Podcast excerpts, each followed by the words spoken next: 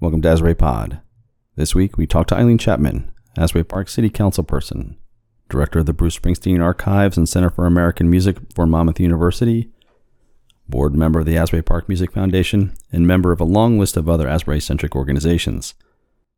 We talked to Eileen about the upcoming summer concert series, Music Mondays at Springwood Park, and along the way here, what it was like to work at and manage the legendary Mrs. J's, the legendary Stone Pony, and the legendary Fast Lane, and other equally boring and uninteresting places. Welcome, Eileen. The matters addressed in this podcast represent my own personal views and opinions concerning issues affecting the citizens of Asbury Park in my capacity as the Deputy Mayor of the City of Asbury Park. They do not necessarily represent the official position of the city or the official position of the Asbury Park City Council as a whole. I am developing and implementing this podcast in an effort to keep citizens informed. However, this is not an official City of Asbury Park podcast and does not, and I repeat, does not represent the official position of the city or the governing body. Their interviews always hit the mark. So subscribe to Asbury Park. I mean, pod. Be informed, don't be in the dark. Everybody listen to Asbury Park. I mean, pod. Everything you need know. Brought to you by Amy and Joe. If you're local, they're the pod for you. But Bennies are welcome and Shoebies too. From Route 35 to Convention Hall, Asbury Pod covers it all. as Berry Pod, I love you. I love you. It's May 1, and we want to welcome all of our Asbury Pod listeners. And Eileen, this is like the easiest podcast in the world. And if you, and one of the reasons it's the delay in putting it up is if you're like, oh, I wish I hadn't said that, we delete it out. Okay. Nobody is ever, so we have had people say illegal shit on this podcast. We've had to delete out. I have said me and Jess Alamo got very, very drunk one night and did the podcast and said a wide range of inappropriate things. We just scrapped that entire podcast Twice. twice. We did that twice. Cut Okay, that I'm twice. feeling better already.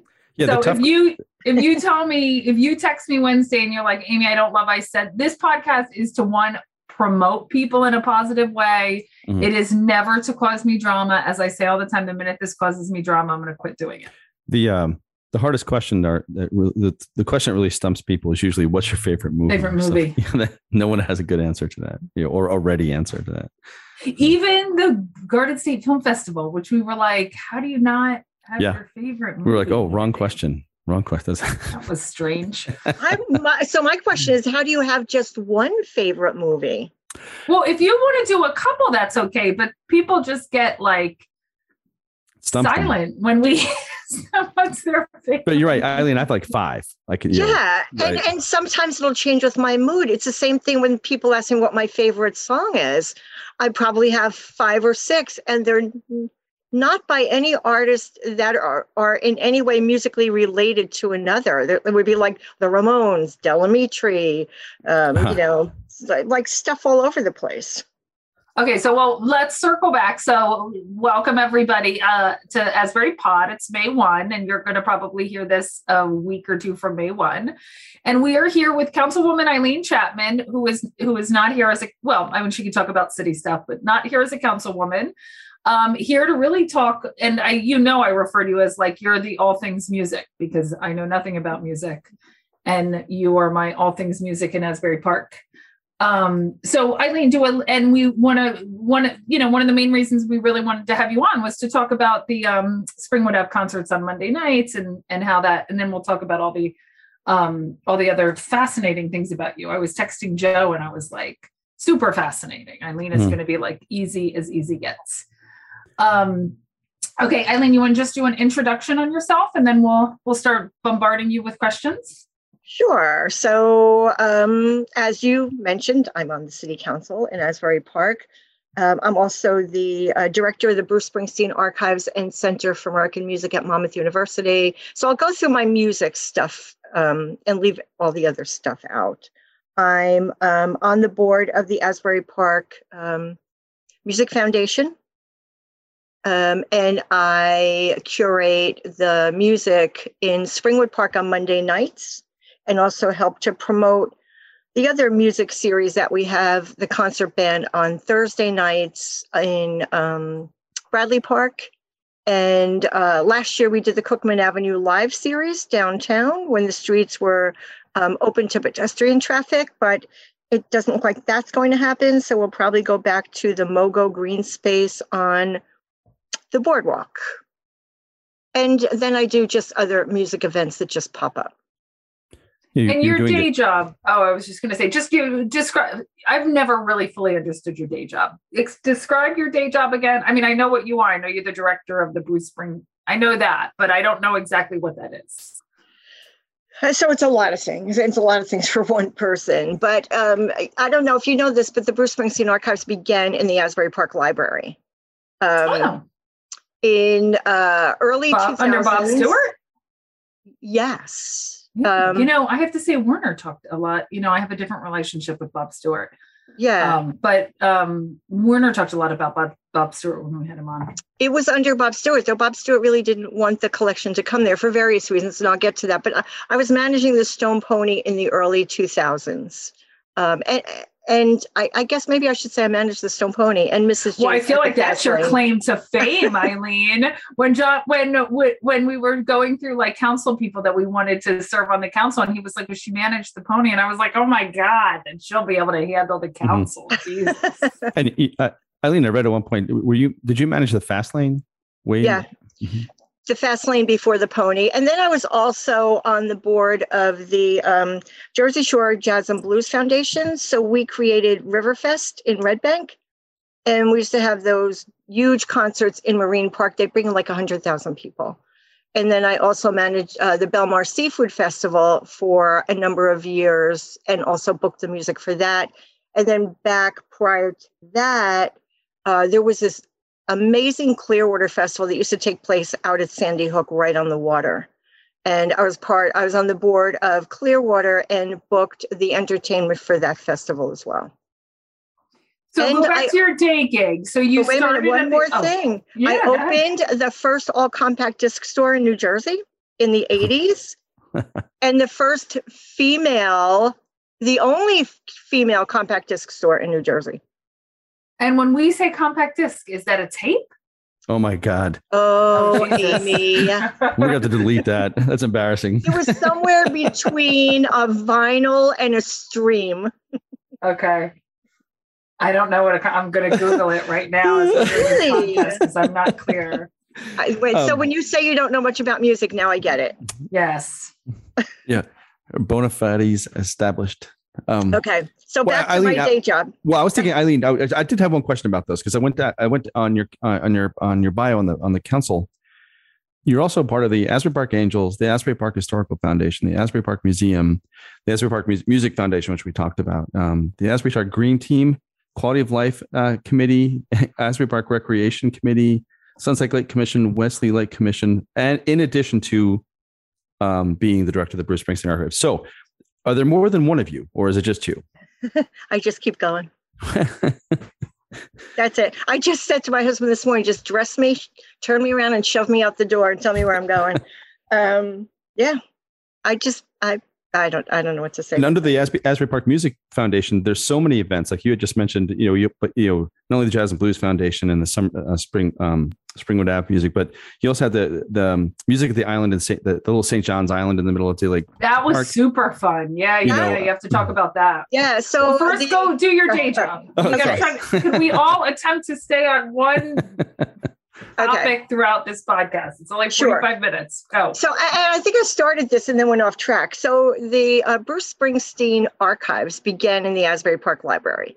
So in like 2001, there was this Springsteen fanzine called Backstreets. It's the longest running music fanzine in the country and and the guys who own backstreets were beginning to realize that when they wanted to do research for articles it was difficult to find old newspaper clippings and magazines for research purposes and so they decided to put out an international call because this is an international um, fanzine and tell people hey fans, send us your stuff. We'll create an archive and we'll have it live somewhere where it will be accessible to the public. So they put this call out. They got about 700 items and they went to the Asbury Park Library and asked if they could uh, store these archives in the library, but in turn, the library would have to make these this collection accessible to the public when when the anyone from the public wanted to see it.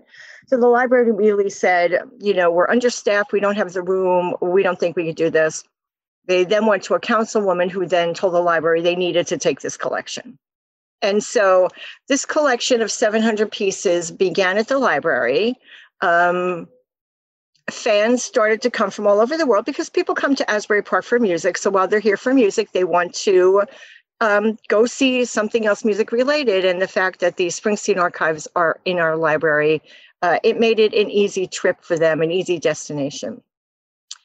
As Bruce continued to tour and items began to flow in again from each tour, you have to figure newspapers, magazines, uh, memorabilia from concerts. It, it started to get to the point in the library where they just couldn't handle it anymore.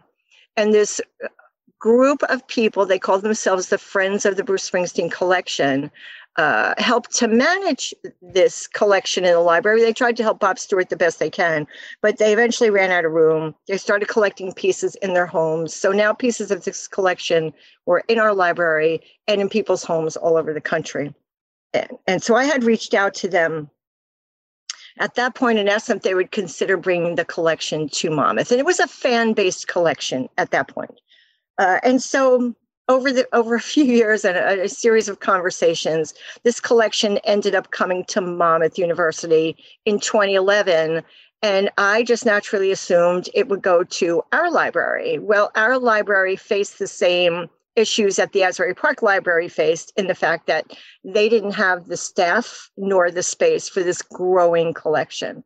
And so the president at Monmouth um, provided me with a, a Cape Cod style house um, and we were able to bring all of the pieces of this collection, whatever was in the library, whatever people had in their homes, to Monmouth. And when I when I first thought about when I reached out to my dean and said, "Hey, you know, what do you think about bringing this collection here?" Um, I was still thinking 700 pieces. Um, it turns out it was 15,000 pieces at that point.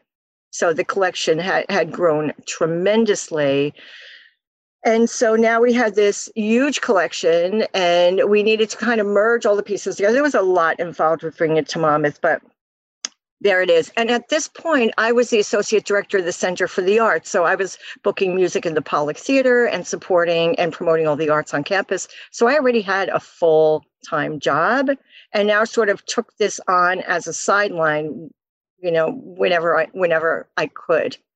Um, and you went prior to that, you were running the pony, right? That was yes. your gig before. Before I went to Monmouth. I went to right. Monmouth in, in 2006.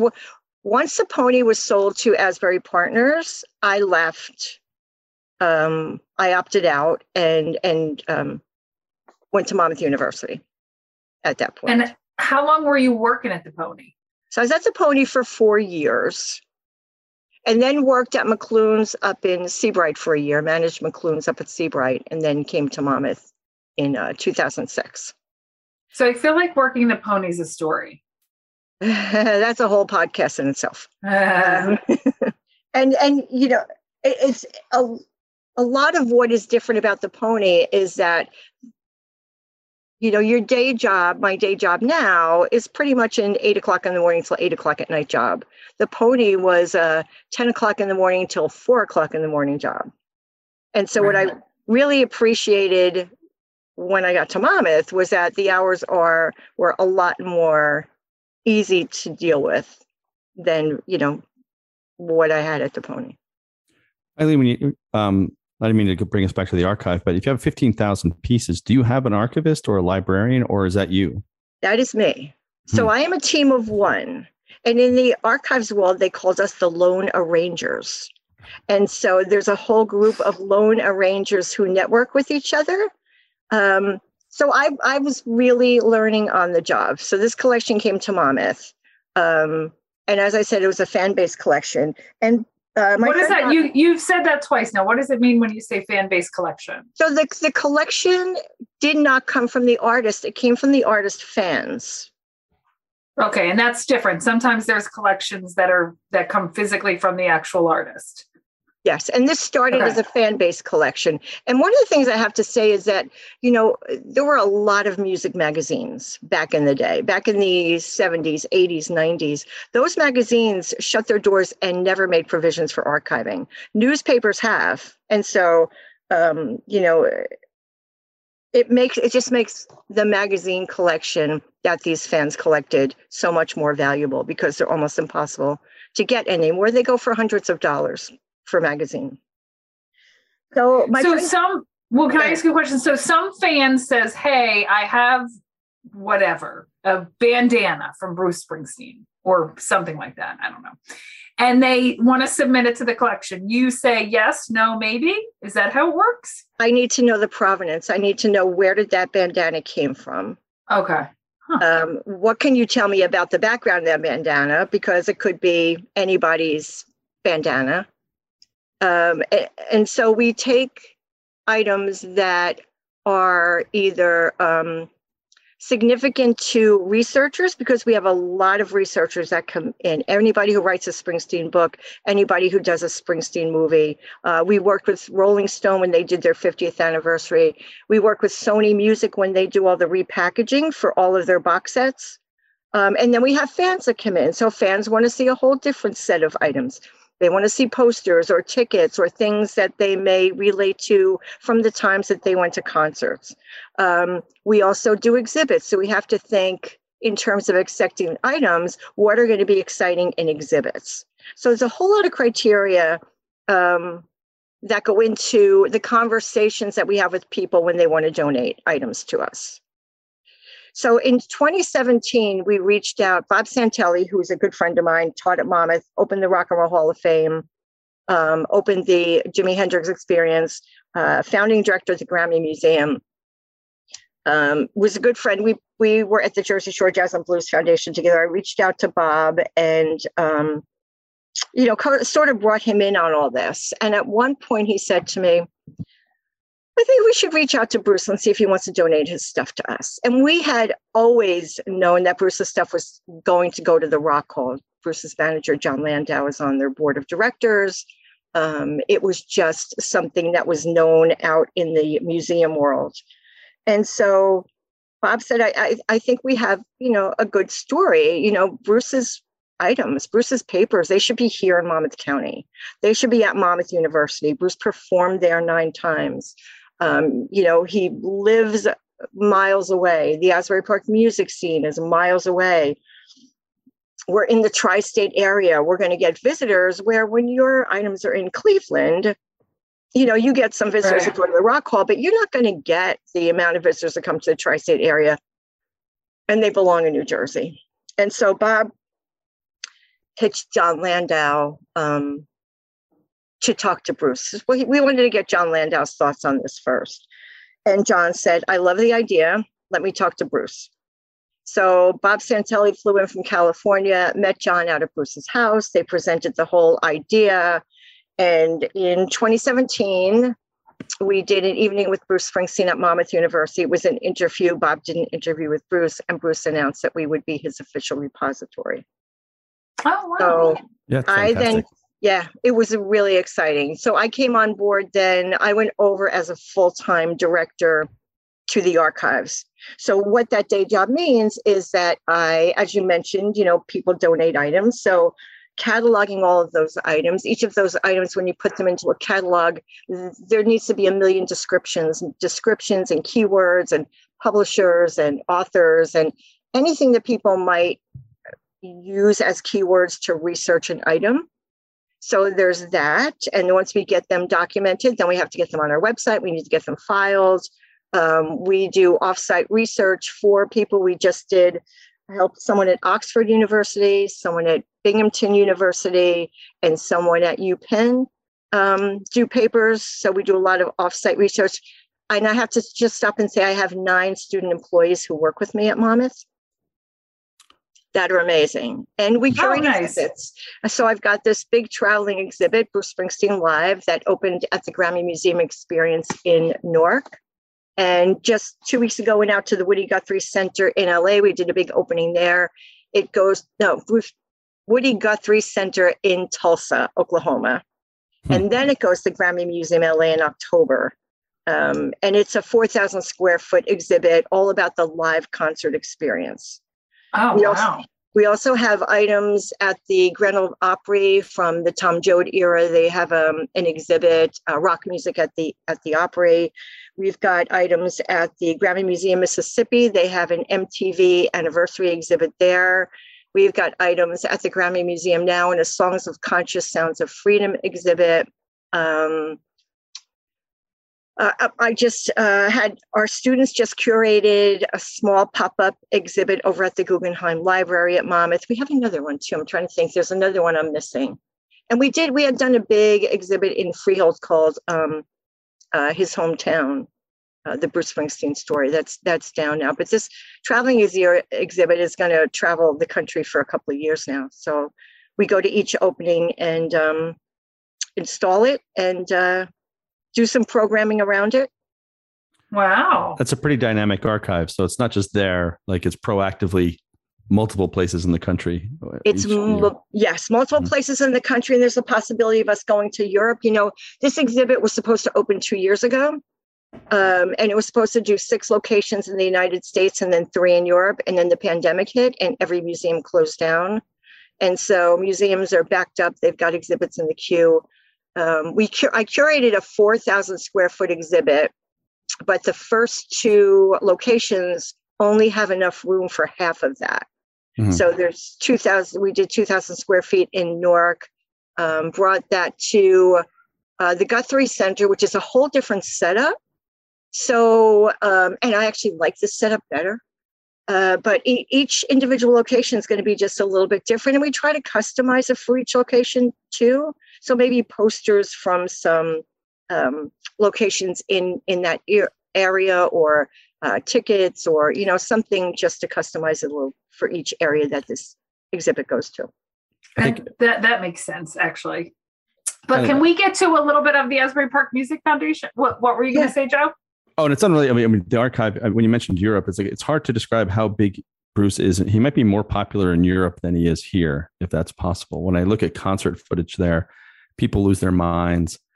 Still, I've, I've seen Bruce a lot, and Americans are always on their cell phone. And then the last show I was out at Newark. People left early, left it during the encore to catch the train properly. That does not happen. That does not happen in any any European city. Um, so you know, I think it would be a smash hit in any European location if you brought it. Yeah, and ideally it would be in locations that we didn't have to do any translation, like like London or Ireland or places that um, it, it would be an easy fit. And actually, one of Bruce's first shows in Ireland at Slane Castle, the crowd was so intense that it actually scared the band. I mean, the band went off for intermission, and Bruce thought maybe we shouldn't be doing this. Maybe we shouldn't be doing these huge outdoor concerts. It was frightening. It was hot. People had been drinking all day. They were like dropping. It was, you know, but I hear the same thing. I've not seen Bruce overseas, but I hear it's something that I need to experience because it's a whole other whole other world over there. And just to note, you you hear my cat in the background. He's decided that now is the time he wants to start shouting. So it's not a baby crying. It is my cat. I didn't hear him. So let's talk a little bit, uh, Eileen, about the As- Asbury Park Music Foundation. hmm Um, tell us about that. Tell can you tell us kind of how um, you know the Monday night concert series and and I'm going to say that is probably if not my favorite event in my top 3 favorite events in Asbury Park just in the you know sometimes we're such a big city in the summer that you go to the beach and you don't see anyone you know and then you go to the Monday night concert and everybody there you know and then a whole bunch of new people as well it's like it's this little slice of a Americana. So, can you t- tell us a little bit about the foundation, but also how that concert, um, that Monday night concert, came into fruition? Sure. So I'll start with the foundation. The um, in 2011, the uh, Smithsonian Museum was doing a traveling exhibit, and it was called um, shoot. Now I'm not going to remember this. New Harmony. We- so Oh, was- good luck so at you. Sony- Good for you. the Smithsonian Institute brought this traveling exhibit to Asbury Park, and it was called New Harmonies. It was an exhibit that was actually curated by Bob Santelli, my friend, and um, it usually went to suburban areas where people didn't have a, a lot of access to music venues. But Bob really wanted it to come here to Asbury Park. It went into the Asbury Park Library. And a whole bunch of us volunteers sort of started to create programming around it. So we sent musicians into schools to show school kids how to play guitars and banjos. Uh, there were listening stations at the library. Every genre of music was explained, and kids could listen to them on their um, headsets.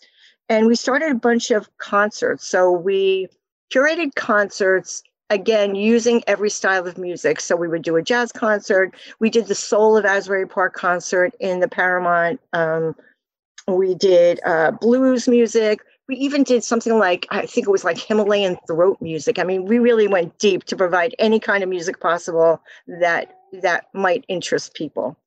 Um, and we saw people coming back to Asbury Park that hadn't been here in a long time because they found this exhibit really exciting. Um, and and you know Asbury Park is known as a music city, so anything to do with music brings people to Asbury Park. So there was such a response, not only from the local residents but visitors and also school children, that out of that grew the Asbury Park Music Foundation. Um, our mission was to help promote local music, but also to bring music to the children of the city. And so, um, Do you play a musical instrument, Eileen, or no? well, I took piano once and I took guitar for a little bit. Okay, Uh, yeah, just curious because you're you're such a music aficionado. I wondered if you played. Every musician needs an audience. I'm the audience. Yeah, same. Mhm. Same. Yep. So Sorry, that- I digress. So then, um, you know, and and we, you know, that was our mission, and so we were putting concerts on, you know, when we could, and and uh, also doing what we could to get instruments in the hands of children in the schools. Uh, Jon Leidersdorf opened a lake house uh, and started the Lake House um, Music Academy for children. Uh, we raised money for scholarships and when Springwood Park opened eh, six years ago, we decided that that would be a perfect place. It's got a stage in the park. Um, opening of the park, um, we wanted to have a Monday night concert series there. Uh, we actually submitted for a Levitt grant that year to, to fund the concerts. The Levitt grant we found was so restrictive that it often left out local talent. So there were some criteria the bands needed to have a website, they needed to have merchandise. I mean, there were things that bands needed to have that some of the local bands didn't. And so I think we booked uh, the concerts using the Levitt grant for the first two years. But I don't think initially, I, I think the first year was it was our trial year. And it really gave us insight as to what people wanted to see and didn't want to see in Springwood Park. And what did people want to see and did and what didn't they want to see? Just curious. So they didn't want to see acoustic music at all. They want Oh. to dance. People want to dance. Okay. And so they people want- dance in that park all the time, so that makes sense to me. They loved, you know, we got the greatest response from R&B music, soul music, um, anything sort of upbeat, like, you know, the Soul Cruisers do a lot of upbeat horn music. Horn bands were very popular. And so we spent the first year kind of really feeling it out. What do people want to see? What do people not want to see? And people were pretty definite about what they don't want to say. They'll come up and say, don't bring these people back here anymore. Um, And would you say that's how how has that changed over the years? Or has it? So what it's allowed us to do is actually curate the series. So we don't just take submissions from bands and and put them into Springwood Park. We really vet the bands out. Um, we bring a lot of returning bands back. We don't always want to have the same show, but we there are bands that are people's favorites. So you know maybe Des and the Swagmatics we did for two years in a row, and then you know gave her a pass on the third year, but then would bring her back. Leon Holmes, the Soul Cruisers, uh, JT Bowen uh, the Louis Prima band. I mean, there are bands that just people just love. and and they spend you know the whole time dancing and and having a great time. And so it, it's being there now we're going into our sixth year really gives us a whole lot of insight as to what this series should look like. That's um that's louis prima jr you mentioned right? Louis prima jr who puts on a great show and that's always been funded. So that comes self-funded so it's not even um Anthony Sylvester, who lives here in Asbury Park, is the director of the uh, Prima Foundation. And so he has always funded that concert for us. And he's funded some other acts as well. And so th- these concerts cost us about, it, our budget is about $40,000 a year for these Monday night concerts because we pay the bands as a, as a music foundation. You know, we want to make sure that bands get paid. There's a value to art that people don't always recognize. Um, you know, we pay for the sound system um, some advertising. So there's there's a pretty hefty budget to put these shows on. But Amy, I agree with you. I think this is one of the events that brings people from all over Asbury Park into one space. You know, right. and and people interact and and it's you know, it's just always a great Monday night. It's one of my favorites as well. Yeah, no, it's definitely one of my favorites. Now, when you're doing, are you? And again, just because I have no idea how this works, like if you see, if you're at the Pony one night and you see a local talent that you think is good, is do you like put that on your list of people yeah, to definitely potentially put around? Absolutely. So, get, like, give us an example. Um, well, Des, Des was one of the ones that, you know, when we first hmm. started the series, Des, Des wasn't on the scene. And so um, she was one we brought in um, Ocean Avenue Stompers, Waiting on Mongo. Mm-hmm. Um, you know, so there are bands that we see that we figure, and sometimes we're not sure if they're going to be a good fit. So we'll do a co-bill instead of have them, um, you know, just be the one headliner. We'll bring in two acts that we're that are maybe new and we want to feel people out on and we'll do two short sets with two different bands and then we the other thing we do is that we get local openers so the as the winners of asbury park's got talent open up um, the kids who the students from the lake house recording academy you know they create bands they do um, and so they're they always come as openers uh, the Hip Hop Institute from the Boys Club. We get openers there. And, you know, that gives us another opportunity to bring some other locals on who, you know, may start off as openers, but then go up to be headliners.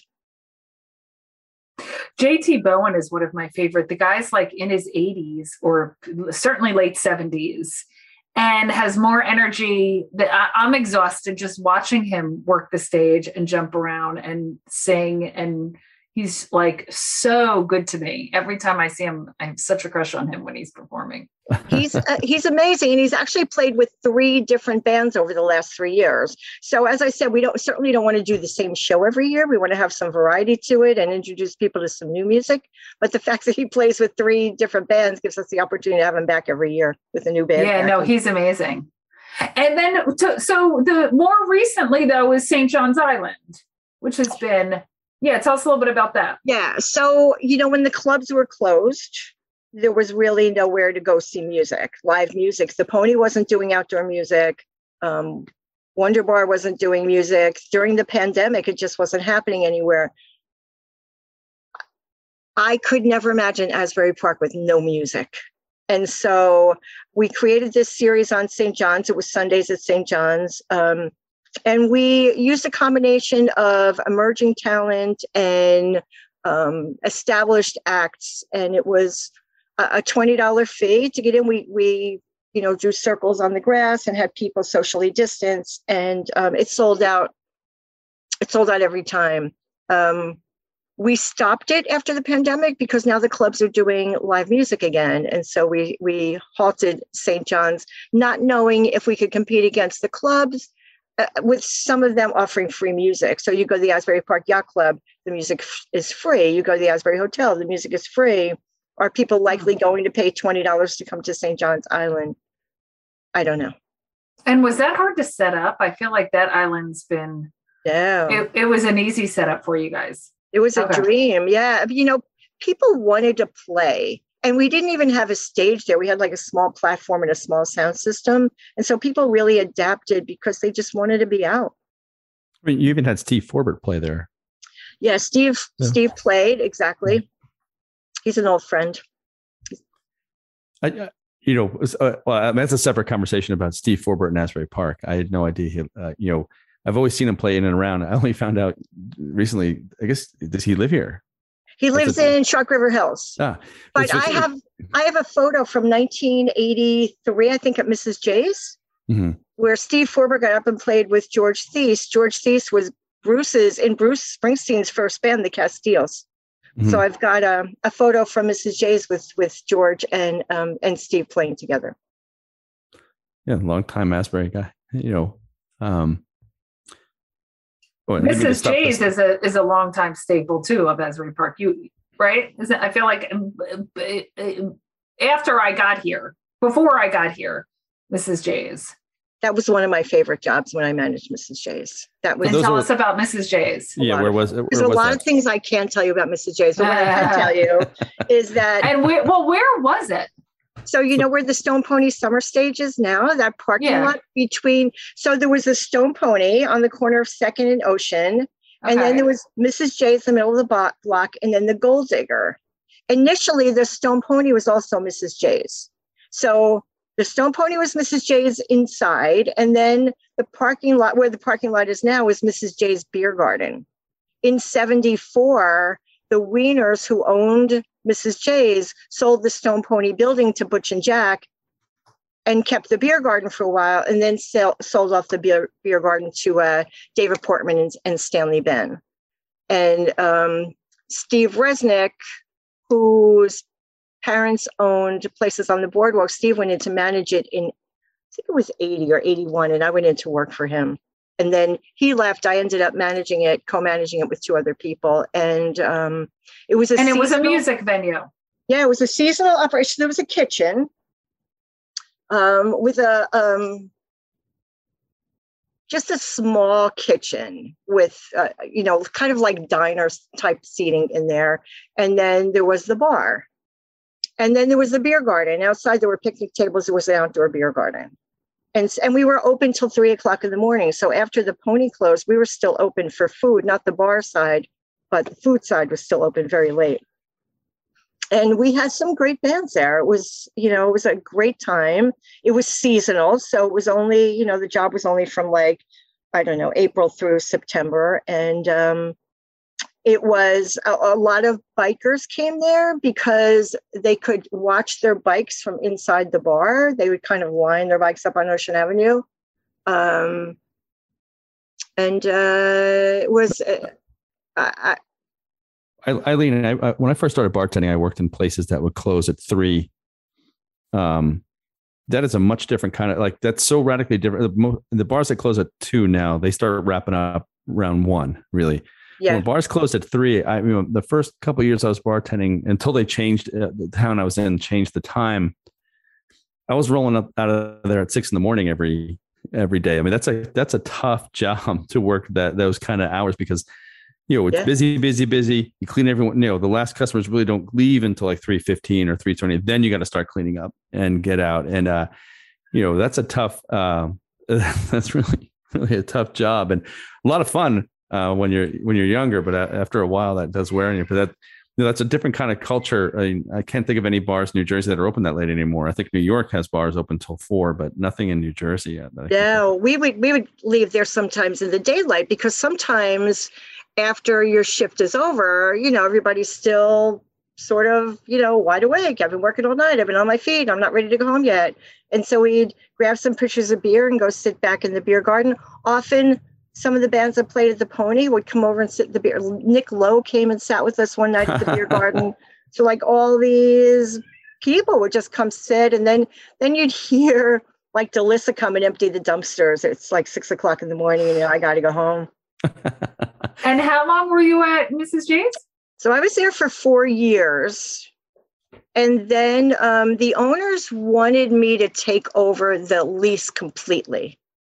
Um, and I didn't want to do that. I mean, I was co managing with two other people. Things were very comfortable the way they were.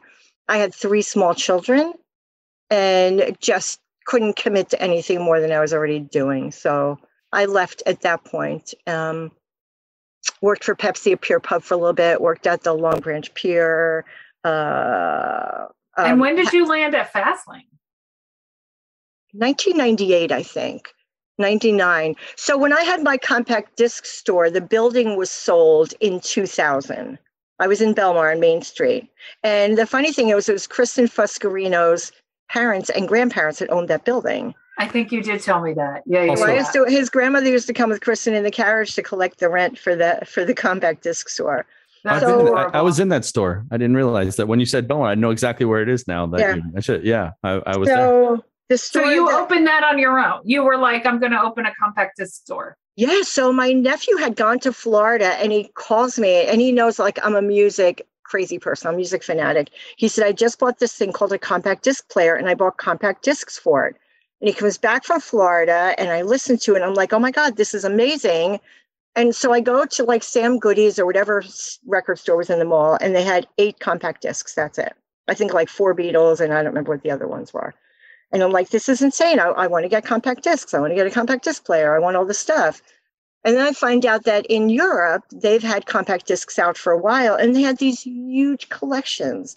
So they'd have like 20 different CDs out from like the Yardbirds and, and like just, you know, things, status quo had like 12 CDs, like things you wouldn't even think of. And so I said, I, I need to do this. And so So you so you were like, I found a store. I'm gonna I'm gonna open a compact disc store.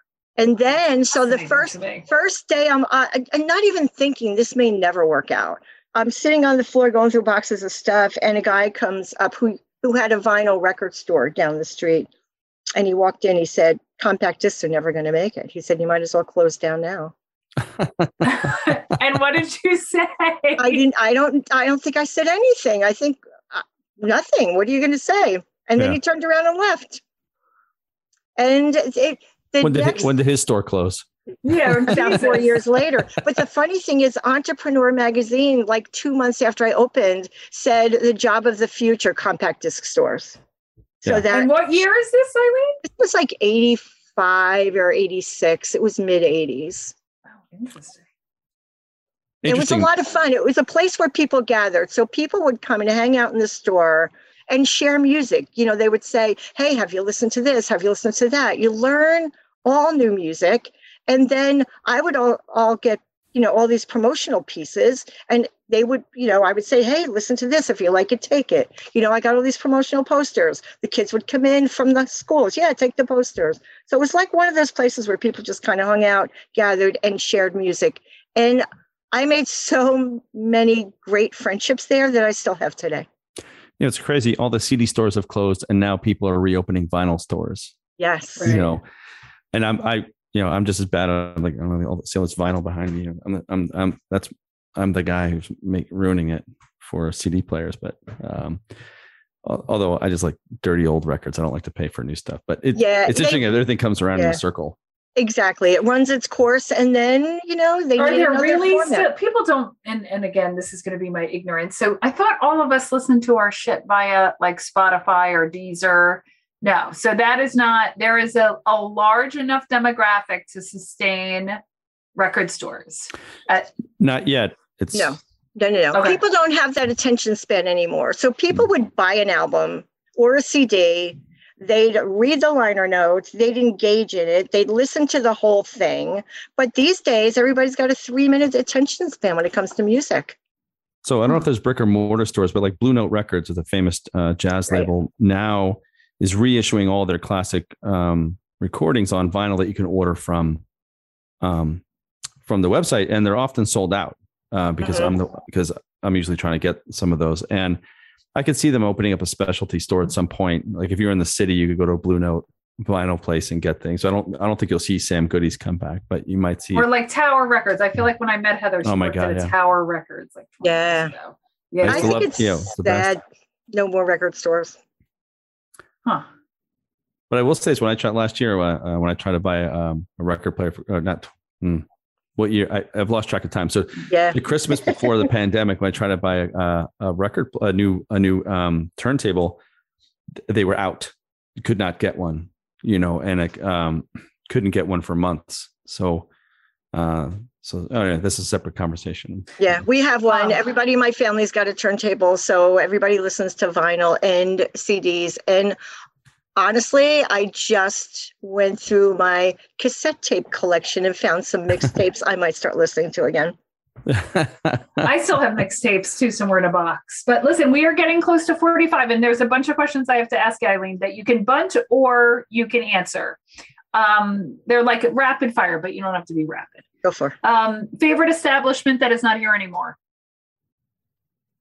Mrs. J's Beer Garden. Okay. Favorite person that is not here anymore. Uh, That was a city, you know, that people in the city knew. I think there's just too many to mention. I can't even, I, I can't. Okay. So Heather wanted me to ask you what was a typical Saturday night in the 1990s? Out listening to music and dancing.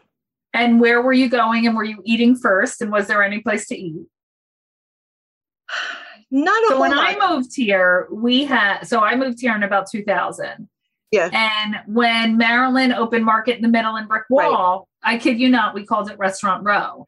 We're like, oh my God, let's go to Restaurant Row because there were two restaurants on that street. I mean, they had um the the Southern cooking guy, but he wasn't open at night. So it was very few places. Yeah, there were very few, few places to eat. So we used to call that little block Restaurant Row because it was yeah, I guess we we went out of Asbury. You know, okay, you went eat. out of Asbury to eat, and then you came back to listen to music. And where Yeah. were you going? Pony? Pony Fast Lane, back and forth, Pony Fast Lane, and then the Jefferson for closing. So the Jefferson was the only bar that wasn't on bar time. You know, bars are on bar time. They set their clocks 15 minutes off. So when they tell you it's two o'clock, it's really only a quarter to two. So the Jefferson had their had their clock set on real time, so you could go to the Jeff for for a last drink. Huh.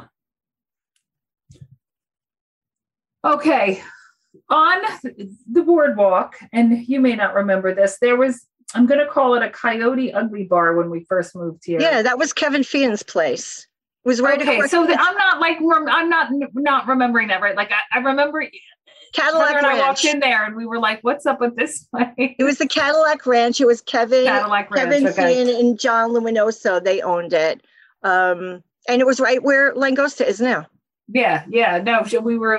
So I was going to ask you about that pavilion because it went through a wide range of different establishments in there when I Yeah. in, the early 2000s. They It had a troubled past. Let's put it that way. Okay. Hmm. Okay, my coyote ugly.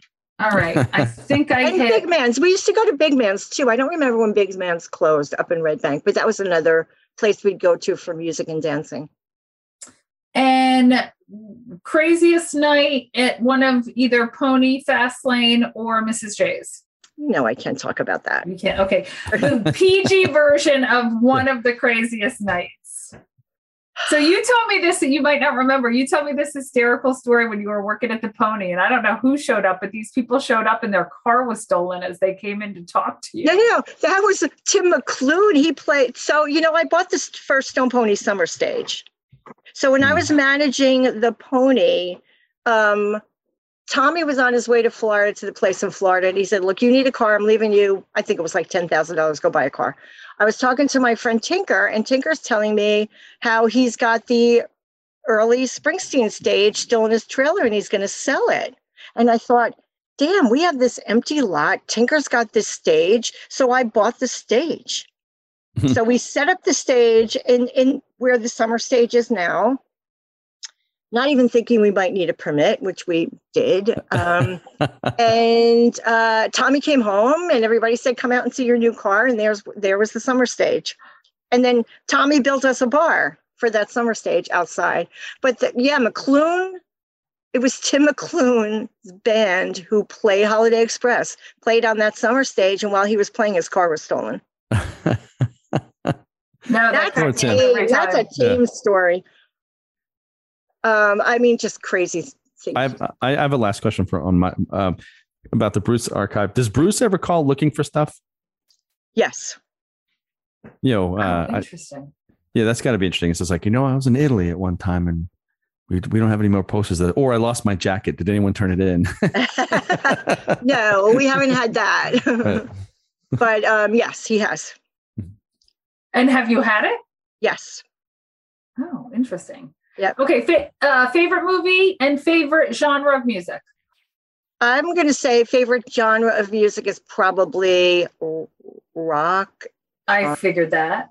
I mean, if you know who Um, the Yardbirds are, you're yeah, that's a that's pretty that's a giveaway, right? You're rock and roll. Yeah, I mean, really. uh, so you- I really loved the Stiff Records era, the Nick Lowe, Dave Edmunds, Brin- Brinsley Schwarz era of music. Love that music. It's a little bit poppy, pre-punk, but you know, Social Distortion's one of my favorite bands. The Ramones, one of my favorite bands. Um, Jackson Browne, Delamitri. I mean, I just my my music is all over the place. Um, there's no rhyme or reason to it favorite movie again depending on my mood pulp fiction is one of them um uh steel magnolias i just watched and cried and laughed i mean just there's just I, I the old thin man black and white movies i love That Uh, is my favorite. I watch it every New Year's Eve. Reading, I, I know more lines from that than Star Wars. see old busby berkeley movies i mean oh I, my goodness.